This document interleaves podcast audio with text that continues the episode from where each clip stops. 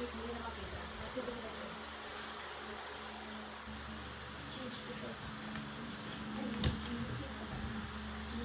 morning, good morning, good morning. Blessed Friday to each and every one of us. This is Pastor Alan and welcome to this devotional series called Word of the Day. August 28, in a little while, in a couple of days, we will be now reaching the Burr months. Lumalamig na at malapit na ang isa sa mga pinakaabangan nating buwan sa, ah, sa taon ay ang Pasko. Good morning, Sherilyn, and I know you are with your wonderful husband sa Alaminos, Pangasinan. Pagpalain kayo at ingatan ng Diyos dyan. Good morning, Yuko. I don't know if naka-duty ka ngayon or nasa bahay na. God bless you and may God protect you and your fellow frontliners na nagpapakahirap at nagtatrabaho para lamang makapaglingkod. Good morning sa napakaganda kong kasinsin na si Ami pagpalain ka ng Panginoon. And of course, si Ate Gina. Good morning, my dear brother. And I know you are with your wonderful wife, si Vanji. Continue to be a blessing daan sa iyong assignment. Alright, because it's pro it's August 28, allow me to read to you again a portion of Proverbs, verse 22. Proverbs 28, verse 22. One of the richest man in the world and wisest man said, Solomon, sabi ni Solomon, the stingy are eager to get rich and are unaware that poverty awaits them. Ulitin ko, the stingy are eager to get rich and unaware that poverty awaits them. So, it is a reminder that kapag ikaw ay kuripot, malabo kang pagpala malabo kang yumaman o malabo kang pagpalain ng matindi ng Panginoon because you know the the world view is that you keep more so that you will have more. The word view meaning to say the word of God, the view of God is that you give and it will come back to you. Good morning, Brother Winston. Enjoy your coffee and God bless as you grind for the day. Ganon din sa aking magandang biyanan na si Nanay Josa kasama ang aking gwapong-gwapong biyanan na lalaki. Good morning, Ate Nimpa, and good morning, Brother Bong na nasa Alaminos, Pangasinan ngayon. Alright, this is part 2 of With God's Answer series, mini-series. Kahapon, we talked about when God's answer is no, because literally, God answers no. David got a no. Paul got a no. Jesus got a no. And so as Job got a no. So if you ever have a no as an answer from God, know that that he had something grand preparing. Know that he had something grand in his mind. And that is what he wants you to have. And in the same way, no is still one of the best protection of God for each and every one of us because He knows better than us. His ways are higher than our ways and His thoughts are higher than our thoughts. So a no from God could be or prob- probably a protection from what we are asking for. So when God's answer is no, celebrate and be grateful and and for this morning when God's answer is wait.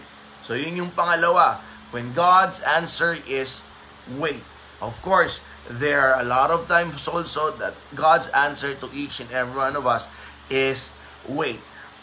Isa sa ayaw natin yung talagang naghihintay. Of course, wala naman talagang gusto na naghihintay. Kaya nga, every time na umu-order tayo, at kung namimiss nyo yung kumakain sa labas, and while dining, di ba lagi ang tanong kapag ka maraming tipila, willing to wait, sir, or willing to wait, mom. Because there is this human tendency that we want it as fast as we can, we want it as swift as we can na makuha yung mga bagay na hinahangad natin o yung mga bagay na gusto natin.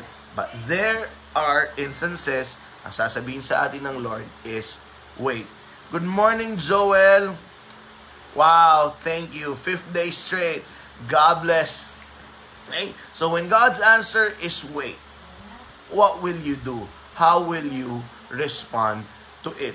Allow me to share a simple story about the Israelites wherein God really made them wait. Okay?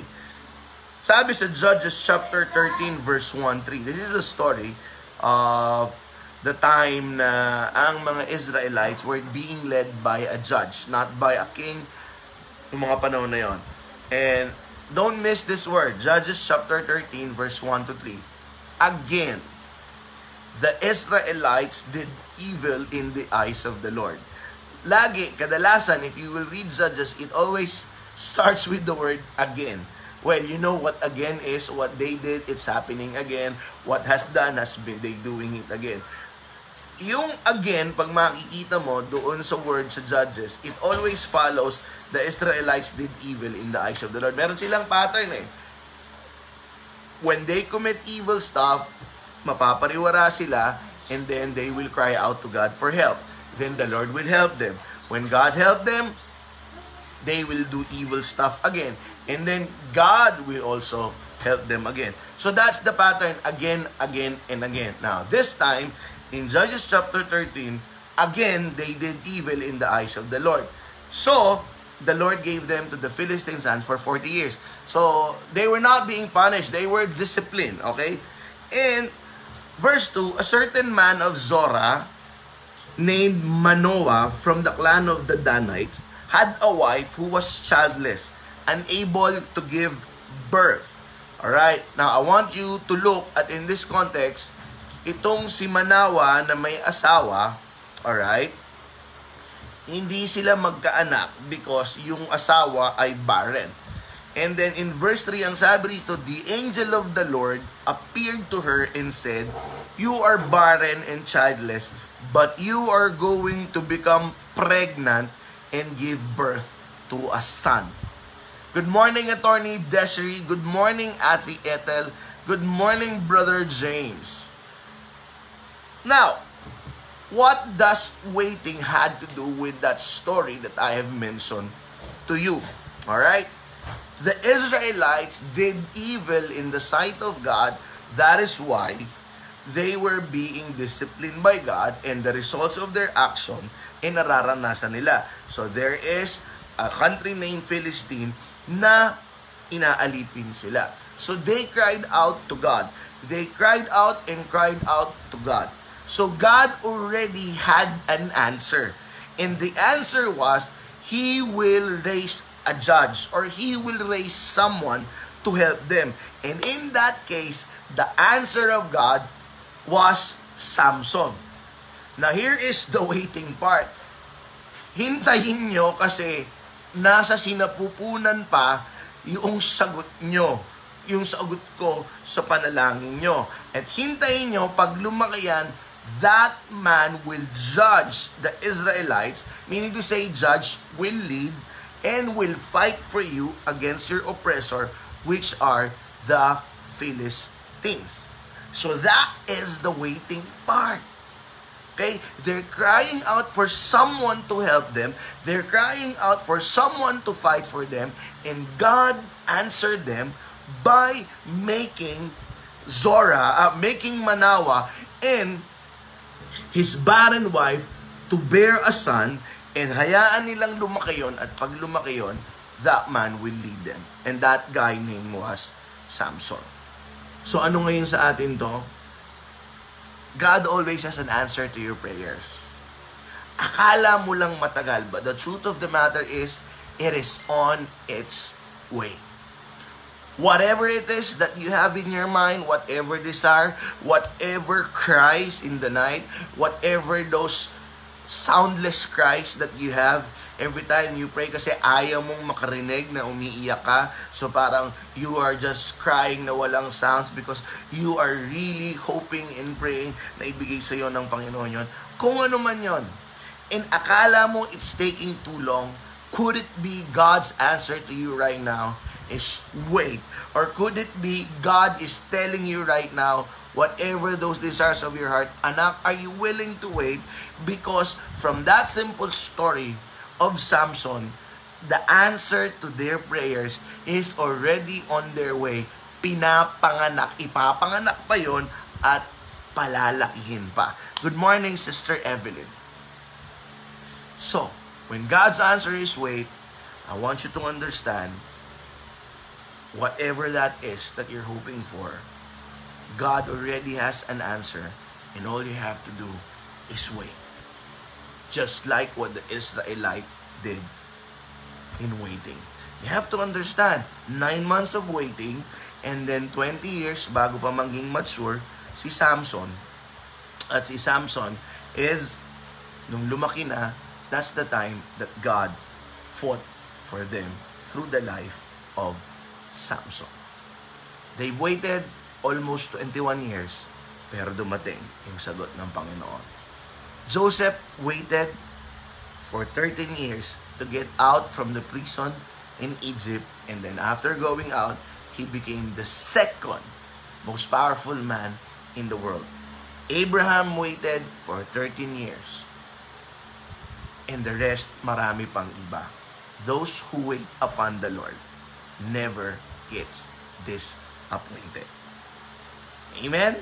So when God's answer is wait, patiently wait. Sabi nga ni David, I love what David said in Psalm 27 verse 14. Wait for the Lord. Be strong and take heart. Wait for the Lord. Ulitin ko, Psalm 27 verse 14. Wait for the Lord. Sabi ni David yun, Be strong and take heart and wait for the Lord. And lastly, in the book of Habakkuk chapter 2 verse 3, kasi ang tagal na hinahantay ni Habakkuk yung sagot. Ang sabi sa kanya ng Panginoon, For the revelation awaits on its appointed time.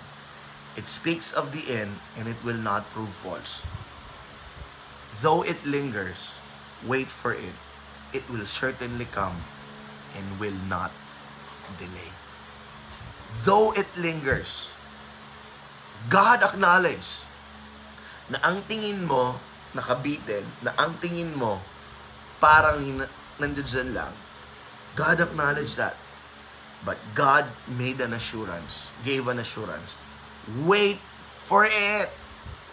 It will certainly come and will not delay. Wait for it. It will certainly come and it will not delay.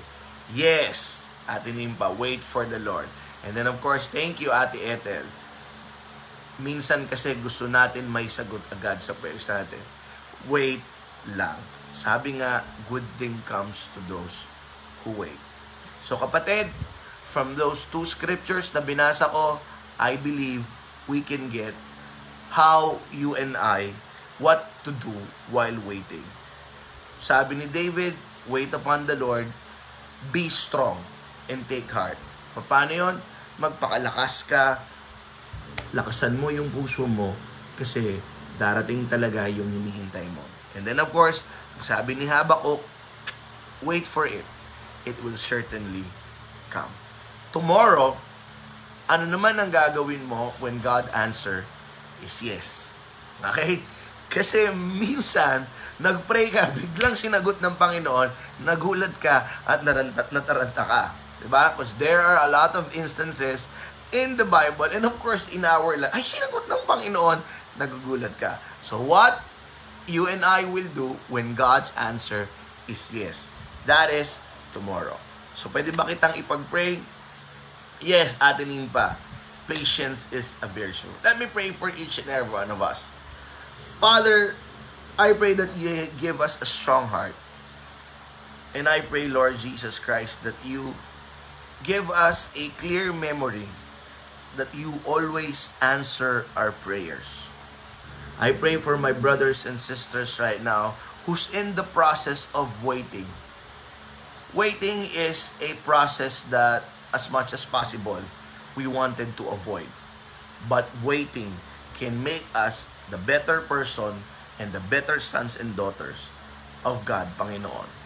So I pray that you grant us divine patience and that you grant us a divine memory that although what we are waiting for or what we are praying for lingers, you gave us an assurance that it will come, it will certainly come.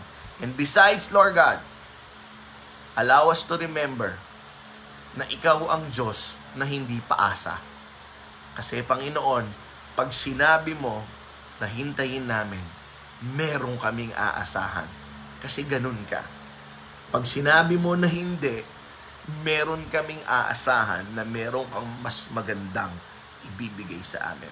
So dalangin ko po, Panginoon, as we wait for that desire in our hearts to come into our lives, we will never falter and we will never lose hope because the one who asked us to wait is faithful. In Jesus' mighty, powerful name, Amen. Alright? Let us learn how to wait. Good morning, Irv- Teacher Irvin. Good morning, Marlon. Good morning, Maricar. And good morning, Attorney Eric. And good morning, Shirley. See you again tomorrow when God's answer is yes. God bless.